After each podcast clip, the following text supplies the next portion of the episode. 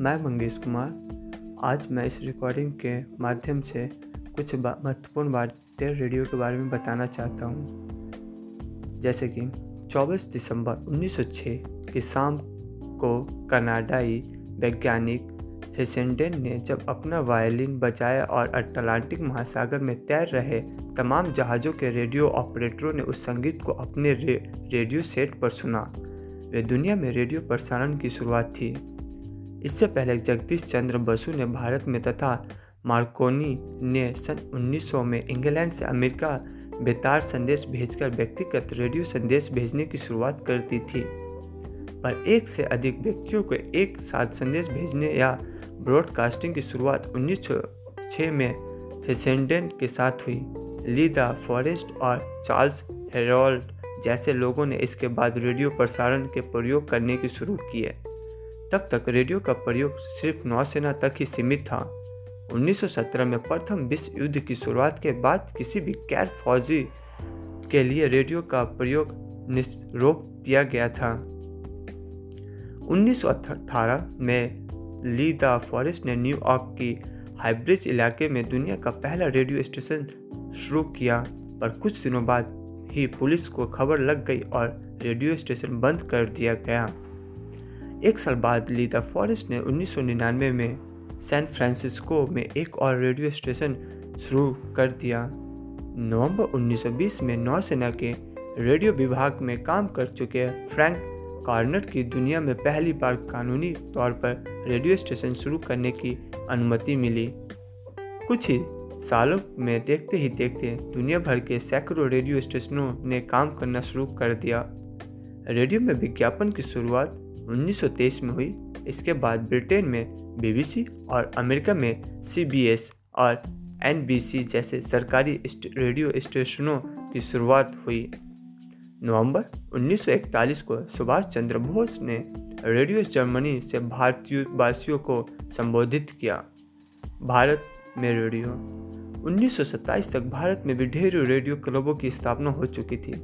1936 में भारत में सरकारी इम्पेरियल रेडियो ऑफ़ इंडिया की शुरुआत हुई, जो आज़ादी के बाद ऑल इंडिया रेडियो या आकाशवाणी बन गया।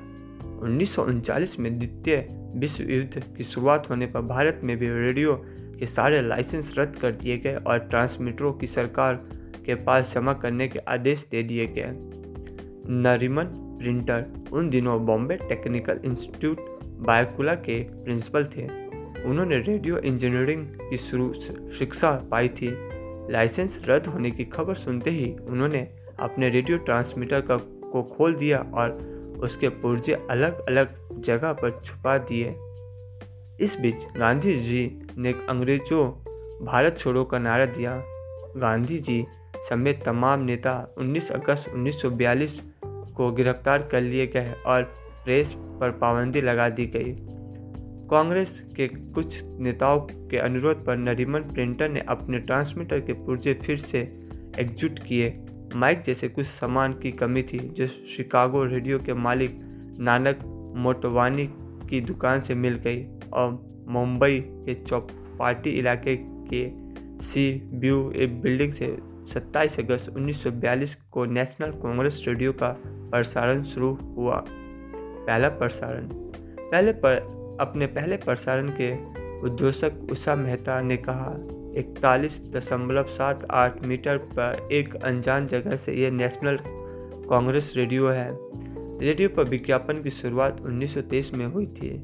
इसके बाद इसी रेडियो स्टेशन ने गांधी जी की भारत छोड़ो का संदेश मेरठ में 300 सैनिकों के मारे जाने की खबर, कुछ महिलाओं के साथ अंग्रेज़ों के द्वारा दुराचार जैसी खबरों का प्रसारण किया। जिससे समाचार पत्रों में सेंसर के कारण प्रकाशित नहीं किया गया था। पहला ट्रांसमीटर 10 किलोमीटर का था, जिसे शीघ्र ही नरिमन प्रिंटर ने और सामान जोड़कर 100 किलोमीटर कर दिया। अंग्रेज़ पुलिस की नज़र से बचने के लिए ट्रांसमीटर को तीन महीने के भीतर ही सात अलग अलग स्थानों पर ले जाया गया। 12 नवंबर 1942 को नरीमन, प्रिंटर और उषा मेहता को गिरफ़्तार कर लिया गया और नेशनल कांग्रेस रेडियो की कहानी यही खत्म हो गई। नवंबर 1941 में रेडियो जर्मनी से नेता नेताजी सुभाष चंद्र बोस का भारतवासियों के नाम संदेश भारत में रेडियो के इतिहास में एक और प्रसिद्ध दिन रहा, जब नेताजी ने कहा था, तुम मुझे खून दो, मैं तुम्हें आज़ादी दूँगा। इसके बाद 1942 में आज़ाद हिंद रेडियो की स्थापना हुई, जो पहले जर्मनी से, फिर सिंगापुर और रेनगून से भारतीयों के लिए समाचार प्रसारित करता रहा। स्वतंत्रता के पश्चात रेडियो, स्वतंत्र के पश्चात से 16 नवंबर 2006 तक रेडियो केवल सरकार के अधिकार के था। धीरे धीरे आम नागरिकों के पास रेडियो की पहुँच के साथ इसका विकास हुआ। सरकारी संरक्षण में रेडियो का काफ़ी प्रसार हुआ। उन्नीस सौ सैंतालीस में आकाशवाणी के पास छः रेडियो स्टेशन थे और उसकी पहुँच 11 प्रतिशत लोगों तक ही थी। आज आकाशवाणी के पास दो सौ तेईस रेडियो स्टेशन है और उसकी पहुँच निन्यानवे दशमलव एक फ़ीसदी भारतीयों तक है। टेलीविज़न के आगमन के बाद शहरों में रेडियो स्रोतों कम होते गए। पर एफएम रेडियो के आगमन के बाद अब शहरों में भी रेडियो के श्रोता बढ़ने लगे हैं। पर गैर सरकारी रेडियो पर अब भी समाचार या समसामयिक विषयों पर चर्चा पाबंदित है। रेडियो का दुरुपयोग न हो इसलिए सरकार इसे चलाने की अनुमति आम जनता को नहीं देना चाहती थी। इस बीच आम जनता को रेडियो स्टेशन चलाने की अनुमति के लिए सरकार पर दबाव बढ़ा, बढ़ता रहा। 1915 में भारतीय सर्वोच्च न्यायालय ने कहा कि रेडियो तरंगों पर सरकारी का एकाधिकार नहीं है। वर्ष 2002 में एनडीए सरकार ने शिक्षण स्थानों को कैंपस रेडियो स्टेशन खोलने की अनुमति दी। 16 नवंबर 2006 को यूपीए सरकार ने स्वयंसेवी संस्थाओं को रेडियो स्टेशन खोलने की इजाज़त दी। इस रेडियो स्टेशनों में भी समाचार और समसामयिक विषयों की चर्चा पर पाबंदी है। पर इसे रेडियो जैसे जन माध्यम के लोकतांत्रिकरण की दिशा में एक महत्वपूर्ण कदम माना जा रहा है।